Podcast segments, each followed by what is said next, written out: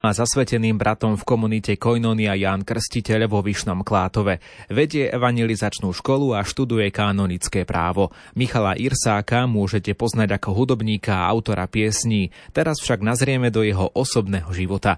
Rozpráva sa s ním Ondrej Rosík. Keď ste boli malý chlapec, tak asi nikto by to nebol povedal, že dnes budete v komunite Jána Krstiteľa. Aké bolo to vaše detstvo? Detstvo bolo veľmi pestré, veľmi pekné. Vyrastal som na jednom sídlisku v Seredi a spomínam na to s takou veľkou radosťou, pretože stále sme boli vonku. Stále prakticky sme chodili na preliesky, množstvo kamarátov, každú sobotu u babky sme sa stretávali, bratranci, sesternice, takže ja spomínam na svoje detstvo s takou naozaj veľkou radosťou a keby som mal zadefinovať nejakým slovom, tak určite je to radosť a je to pestrosť v tom detstve ste boli asi taký trošku rebel. Možno, že rodičia neboli vždy z toho nadšení. Toto bolo detstvo, potom prišla puberta a v tej puberte, tým, že som bol taký živý, stále človek sa dostane takým rôznym príležitostiam aj v rôznych partiách. Stalo sa to, že rodičia istú dobu, najmä keď som bol v 8 a 9 tak na základnej škole, nemali som mňa veľkú radosť, pretože som trošku vystrajal. To bolo také obdobie, kedy prvýkrát som začal tak reálne uvažovať, hoď teda v tom mladom veku, aký zmysel má môj život, že kam to vlastne vedie, pretože pochádzam z vynikajúcej vynikajúcej rodiny, vynikajúci rodičia, sestra, naozaj veľmi dobré zázemie. A tam som videl, že tým mojim akoby správaním alebo rebelovaním začínam zarmúcovať mojich rodičov. Videl som proste im slzy v očiach a to ma začalo tak lámať a snažil som sa, musím s tým teda niečo robiť, aby som im takto viac teda neubližoval. Ja som akoby stále chodil do kostola. Dokonca som bol aj ministrant. Dokonca som bol vynikajúci na náboženstve. Pamätám, že aj ako birmovanec ma pán Farár veľmi chválil o tom, ako som písal o Bohu veci a moje srdce ale bolo úplne kde inde. A viedol som taký dvojitý život. Takže to praktizovanie viery nemalo u mňa nejaký efekt. Nemal som živú skúsenosť s Bohom. Nepoznal som živého Ježiša a preto samotné chodenie do kostola bola naozaj pre mňa len nejaká povinnosť a môj život bol úplne o inom. Kedy prišiel zlom, že ste tú vieru začali nielen vnímať ako možno nejakú povinnosť, ku ktorej vás doma viedli, ale že ste ju začali aj praktizovať? Keď som mal 15 rokov, a to bolo práve vtedy, keď už som sa začal pýtať na to, aký je zmysel môjho života a začal som Bohu hovoriť tak reálne, že ak naozaj existuješ, lebo ja som o ňom sa len učil, ale v srdci som ho nemal, ak naozaj existuješ a si živý, tak daj sa mi spoznať, chcem ťa cítiť chcem prežiť, že ak si Boh láska, tak ja tú lásku chcem cítiť, ja chcem byť dotknutý tou láskou, ako naozaj, keď si Boh Otec, ktorý miluje, kde to je? Chcem to prežívať.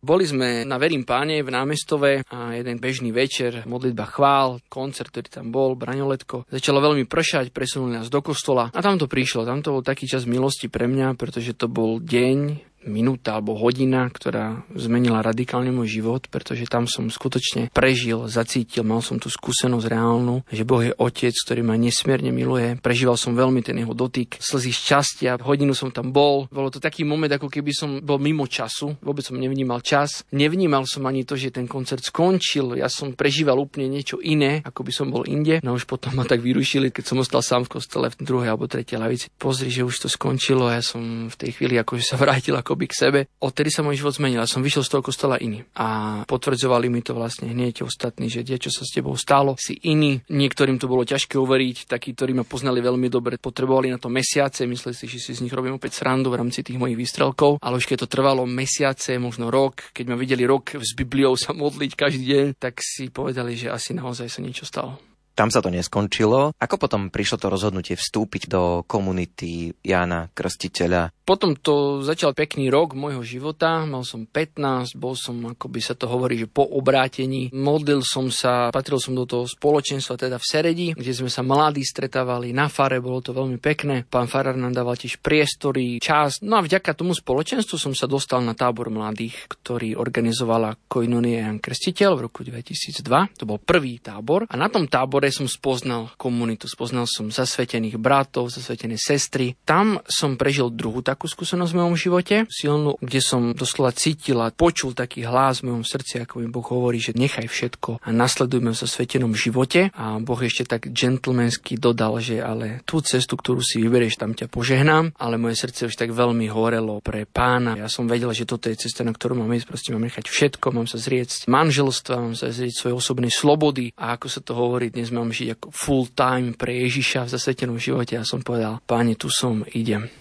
Nebolo to asi také jednoduché všetkého sa zrieť, pretože mali ste aj priateľku. Priateľka bola so mnou na tom tábore, kde ma Boh takto povolal. Samozrejme, že ľudsky to nebolo jednoduché a myslím si, že nebolo to jednoduché u nikoho, aj keď si pozeráme do tých biblických príbehov a rôzne také volania, keď pán volá zanechať veci, ľudsky to nie je nikdy jednoduché. Bolo to ťažké z hľadiska tohto, ale pán sa o to všetko postaral a to jeho volanie a požehnanie, ktoré dával do môjho života, ktoré potom dával do života mojej rodiny, ktorá teda na začiatku bola veľmi proti tomu, najmä môj ocko, robil to samozrejme z lásky, pretože chcel, aby jeho syn vyštudoval riadne, mal nejakú stabilnú prácu, založil si rodinu, však to je asi pochopiteľné u každého rodiča, ale tá Božia sila, ten Boží oheň, ktorý horel v mojom srdci, bol o mnoho silnejší a som vedel, že jednoducho toto je tá cesta. Pán to všetko tak usporiadal a dnes musím povedať, že žijeme jedno veľké poženanie jednak v mojej rodine a jednak aj tá moja priateľka potom si našla manžela, oni sú tiež súčasťou našej komunity, takže taký pekný happy end od pána v jeho požehnaní. V druhej časti rozhovoru s Michalom Irsákom budeme hovoriť o tom, ako vieru prežívajú tí, ktorí pred vojnou utekajú z Ukrajiny. A zistíme aj to, čo má spoločné s apoštolmi Petrom a Pavlom. On je dôvod našej nádeje.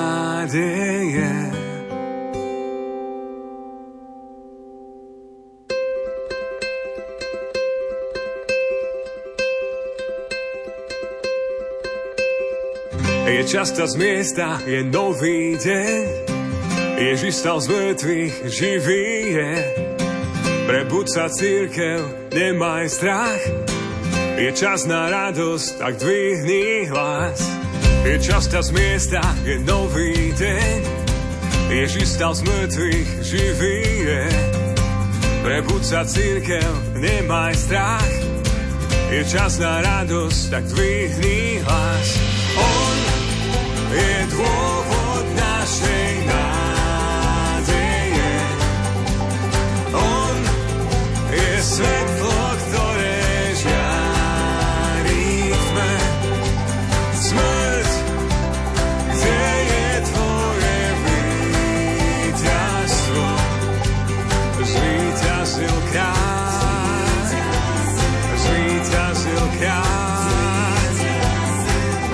čas z miesta, je čas ísť späť. Bežať do cieľa, nehľadieť späť. A ohlásiť svetu dobrú zväzť. Každému srdcu do všetkých miest. Je čas z miesta, je čas ísť späť. Bežať do cieľa, nehľadieť späť. A ohlásiť svetu dobrú zväzť. Každému srdcu do všetkých miest, že on dôvod našej nádeje. On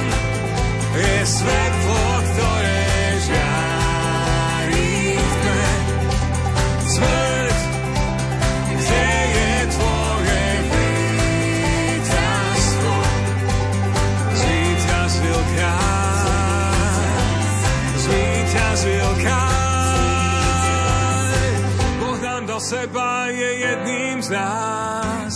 Nech znieje chvála zas a zas. Boh nám do seba je jedným z nás.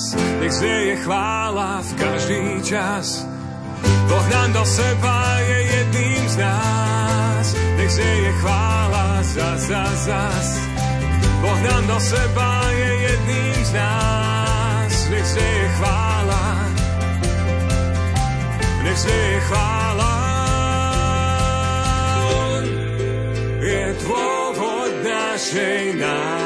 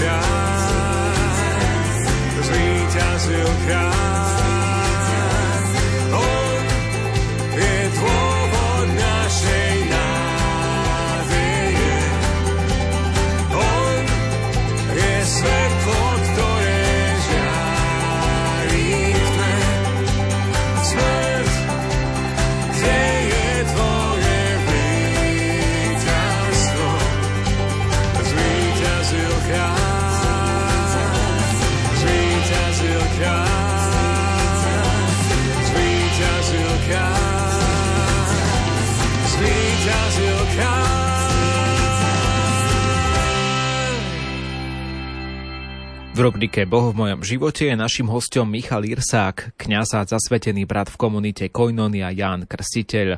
V súčasnosti študuje kanonické právo, v minulosti však pôsobil aj ako sekretár generálneho predstaveného Koinonie. Už sme počuli o dvoch významných krokoch v tom vašom živote. Tretím bolo to, že ste sa stali kňazom. Môj otec veľmi chcel byť kňazom, keď bol mladý. A že vraj mu to pokazila vojna. Išiel na vojnu, bol v Prahe viac ako dva roky, potom sa vrátil a zrazu už nebol ani kostol, ani viera a tak ďalej. On sa potom samozrejme vrátil späť a dnes je jeden úžasný vzťah s pánom. Takže asi tam boli niekde tie začiatky, kedy si myslím, že už moji rodičia už potom, ako ma pán povolal, tak sa modlili asi aj za to, aby cesta kňazského povolania sa zrealizovala realizoval aj u mňa a od začiatku akoby svojho povolania do zasadeného života ja som vnímal, že pán ma volá ku kňastvu. Ale nejak som tomu neprikladal takú váhu, lebo teda už som bol ako zasvetený brat, žil som v komunite, komunita ma posielala na či už evangelizačnú formáciu, na rôzne pobyty, alebo priamo formáciu filozoficko-teologickú. To som teda vyštudoval, mal som všetky štúdia a to volanie som v sebe cítil a tak sa nejak dali elementy dokopy, že jednak predstavení komunity rozlíšili, že áno, pošlu ma aj na tú cestu kňazského povolania. To prebieha v takom vzdielaní spoločnom, hej, to nie, že len tak príde rozkaz, samozrejme, roky sa o tom sa rozpráva z diela. No a potom samozrejme aj otec arcibiskup Bernard Bober bol naklonený tejto myšlienke a patrím do Košickej arcidiecézy, takže potom som bol vysvetený v roku 2018 za kňaza. Jedným z cieľov komunity je aj evangelizácia. Akým spôsobom vy sa snažíte evangelizovať, rozprávať o Bohu? Teda ak si odmyslíme práve to, že vás teraz ľudia počujú z rádia na celom Slovensku. U nás evangelizácia je všetko to, čo my robíme, lebo sme sa zrodili pre novú evangelizáciu. Ale keby som mal vypichnúť takú jednu vec, ktorú vidíme na základe tých našich skúseností mnohoročných. Takisto priama evangelizácia má svoj zmysel, jednak to, že sme chodili a teda chodívame priamo na ulicu evangelizovať a rozdávať nejaké letáky alebo robíme evangelizačné koncerty. Toto všetko je fajn. Tú najúčinnejšiu formu, ktorá sa nám overila v praxi, je evangelizácia cez osobný kontakt, to znamená cez budovanie priateľstva s ľuďmi. Najprv vstúpiť do nejakého dialogu s nimi, zaujímať sa o ľudí, otvoriť naše brány, aby mohol prísť hoci kto a potom na základe priateľstva postupne už ohlasovať tú radostnú zväzť o evaníliu, o živom Ježišovi Kristovi, či už formou svedectva. Mne sa ako toto osvedčilo osobne, že najúčinnejšia forma je cez priateľstvo. V komunite aktuálne pomáhate aj ľuďom, ktorí utiekli pred vojnou na Ukrajine. Snažím sa si predstaviť situáciu tých ľudí, ako to oni vnímajú možno aj skrz tú vieru, že tá viera práve že ich posilňuje, alebo práve naopak možno, že trošku majú aj také pochybnosti, že prečo toto pán Boh dopúšťa. Značná časť ľudí vo viere nachádza oporu, nachádza nádej, nachádza silu. Sú ľudia, ktorí samozrejme budú stále, ktorí dajú to za vinu Bohu, alebo budú si klásť to otázky prečo, prečo. To je myslím, že úplne pochopiteľné. Ale myslím si, že potrebu to dať zo seba von. Potrebu sa nejako vyrozprávať alebo ten tlak uvoľniť, prečo to Boh dopustil. Ale v skutočnosti potom vidíte, že tí ľudia, keď k nám prichádzali aj na modlitby, my sme mali modlitby príhovoru skoro každý deň, mali sme slavenie Eucharistie a iné stretnutia evangelizačné alebo modlitebné. Tí ľudia naozaj prichádzali medzi nás a bolo vidno, že oni z tej viery čerpajú, im dáva silu, to pozbudenie. Naozaj, ja som to videl na vlastné oči, že to sú také v úvodzovkách najlepšie príležitosti na evangelizáciu. Ja mám aj takú skúsenosť napríklad počas pohrebov. Vtedy ľudia skutočne sú otvorení, lebo potrebujú počuť slovo nádeje a mnoho ľudí má šancu stretnúť živého Boha, hoc počas takej smutnej a bolestnej udalosti. Máte asi niečo spoločné s Apoštolom Pavlom? Ten váš príbeh by mohol niečo v nás práve z tohto evokovať. S Apoštolom Petrom máte možno spoločné to, že ste zvykli občas chodievať na ryby, teraz sa ešte dostanete na ryby? Isto, sú to veľké vzory. Pavol mi je veľmi sympatický práve vďaka tomu jeho zápalu. To keď si človek tak rozráta predstaviť, čo všetko dokázal a za akých podmienok a okolností tam človek vidí jedine to, že bol silne hnaný mocou Ducha Svetého. Áno, s Petrom na ryby, samozrejme, my sa zdravíme Petrov zdar, to asi viete, že to je rybársky pozdrav, keď sa ide na ryby tak Petrov zdar. Nedávno som bol na návštevu mojich rodičov, lebo na tie ryby sa už dostane málo. Verím, že som viac rybár ľudí ako skutočných ryb, ale chcel som aj s ockom ísť, ale sa nám nepodarilo, ale mám ešte v pláne počas leta, možno sa podarí. Pre mňa rybačka je obrovská vášeň a najmä forma oddychu. Na rybách treba byť potichu, pokiaľ teda hovoríme o tých rybách a nie o ľuďoch, ale kde sa môže robiť hluk, tak to je hudba, to je vám veľmi blízke. My aj po tomto rozhovore si budeme hrať určite nejakú pieseň, keďže sme v rádiu. Platí u vás to staré známe, čo sa hovorí, že kto spieva, dvakrát sa modlí? Asi si platí. Priznám sa teraz, že už tej hudbe sa venujem menej kvôli iným povinnostiam a skôr som rád, že sa jej venujú tí ľudia, ktorým som sa venoval ja a nejak ich formoval, aby postupne prebrali tú štafetu a idem to výborne. Pre mňa hudba bola vždy srdcovkou. Ešte pred obrátením som chodil na zušku, na bicie, potom som sa naučil po obrátení sám na gitaru. Hudba je pre mňa modlitba. Prakticky všetky piesne, ktoré nejako vznikli z môjho autorstva, sú to všetko modlitebné piesne a vznikali výhradne počas modlitby a tie najsilnejšie veci, ktoré ľudia reflektujú ako také najmocnejšie piesne, ktoré sa ich dotýkajú, vždy vznikli na modlitbe v časoch pre mňa akoby najťažších, kedy som hľadal oporu u Boha, kedy som možno bol v nejakej kríze alebo potreboval Božiu pomoc. To boli autentické výpovede môjho srdca a to sú asi najsilnejšie piesne. Našim hostom bol Michal Irsák, kňaz a zasvetený brat v komunite Koinonia Ján Krstiteľ. Rubriku Boh v mojom živote pripravil Ondrej Rosík.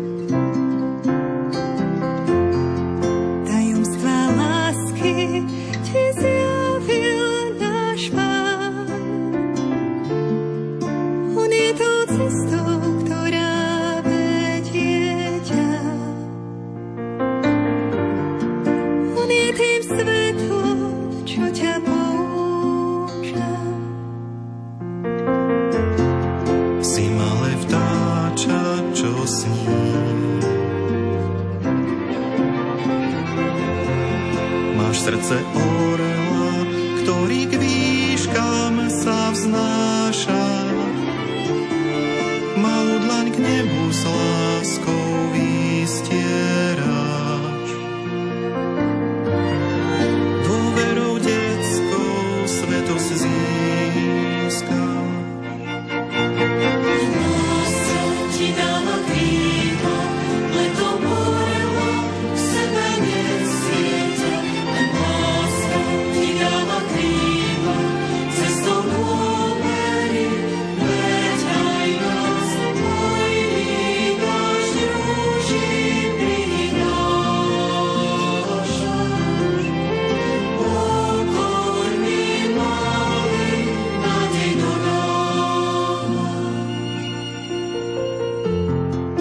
srdce ti túžbou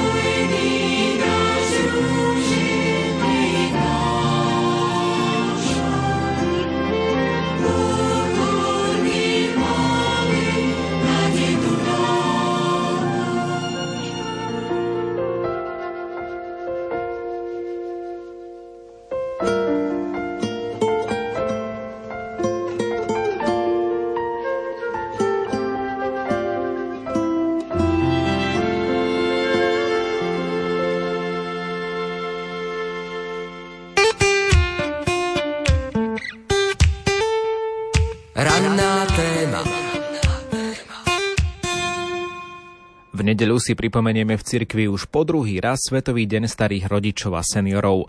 Pápež tento rok zvolil tému Ešte aj v starobe budú prinášať ovocie. Dnes ráno sa vás pýtam, čo to podľa vás znamená prinášať ovocie aj v starobe. A čítam z vašich SMS-iek poslucháčka Viera. Podľa mňa to znamená toto. Každý človek pri krste dostane do duše pečať Ducha Svetého. Nesie si ju životom. Záleží na každom, ako ju ďalej pestuje. Najväčšiu úrodu prinesie v najzrelšom veku. Ak sa o ňu veľmi nestará, úroda potom bude slabšia. Do témy sa zapája aj Martina. Áno, prinášať ovocie v starobe značí, že pokoj, porozumenie, životné skúsenosti a pomoc deťom je to ovocie staroby. Ja si na svojich starkých spomínam hlavne v tom, že mali na nás stále čas. Učili nás mnohým veciam a vodili do chrámu aj vo všedné dni a aj cez letné prázdniny. Píše nám tiež Mária, pre mňa to znamená to, že aj človek v starobe môže ísť druhým príkladom vo viere, láske, pomoci a dobrosrdečnosti voči iným. Aj keď napríklad niekto povie, že starý človek, ktorý je chorý a leží už len na posteli, nemôže prinášať ovocie, nie je to pravda. Veľa ľudí v starobe a zároveň v chorobe prináša ovocie. Veľké ovocie milostí, ktoré modlitbou vedia vyprosiť pre iných alebo trpiace duše. V starobe prinášajú svoje ovocie múdrosťou a skúsenosťou. Len deti nechcú počúvať ani tie moje, napísal takto úprimne poslucháč Ľubomír. Byť užitočný v dobrom, stručne reaguje poslucháčka Zuzana na Facebook Rádia Lumen.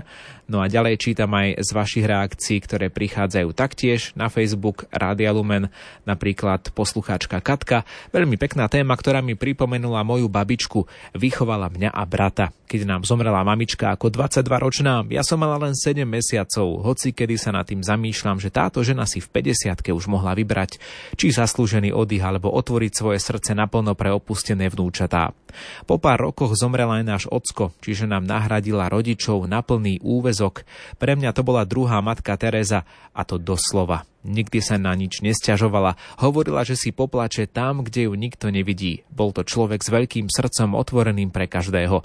Áno, prinášala ovocie v každom veku. Ešte aj pár rokov pred odchodom do väčšnosti mi pomáhala s našou vytúženou cérkou. Bola a bude pre mňa najúžasnejší človek, ktorý mi dal lásku, vieru a pocit bezpečia. Nikdy na ňu nezabudneme a už len kvôli nej sa teším do väčšnosti, napísala Katka do dnešnej rannej témy.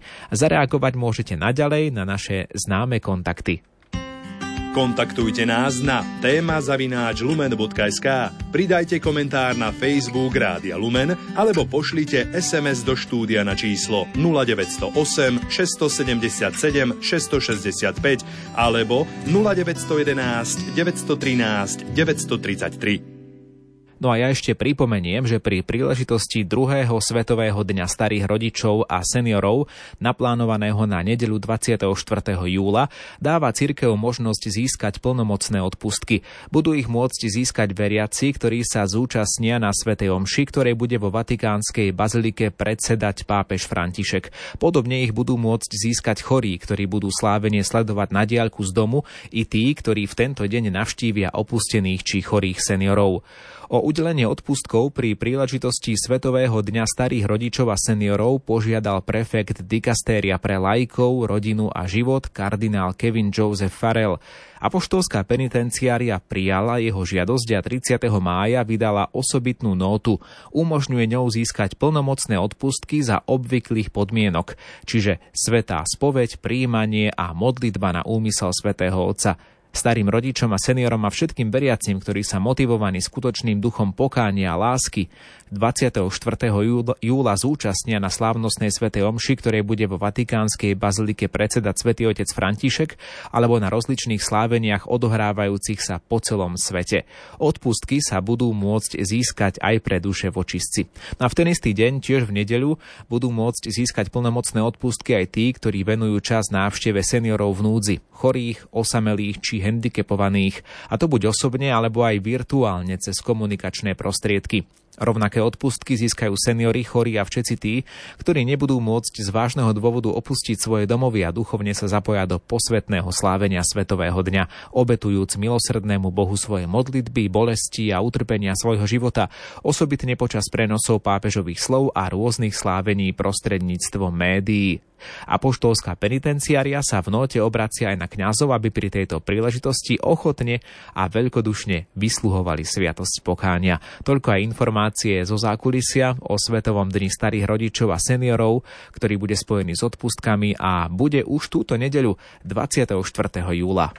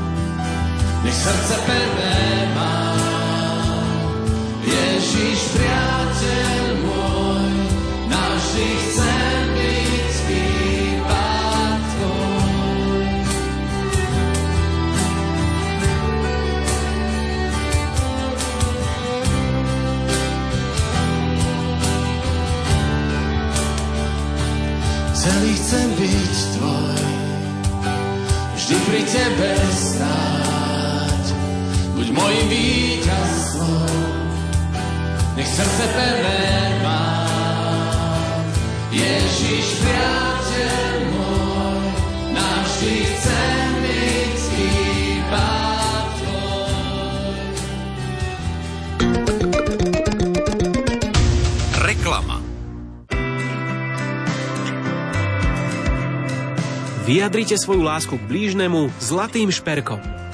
V e-shope Rádia Lumen nájdete širokú ponuku limitovaných príveskov zo 14 karátového zlata. Navštívte e-shop Lumen.sk a potešte svojich milovaných šperkom z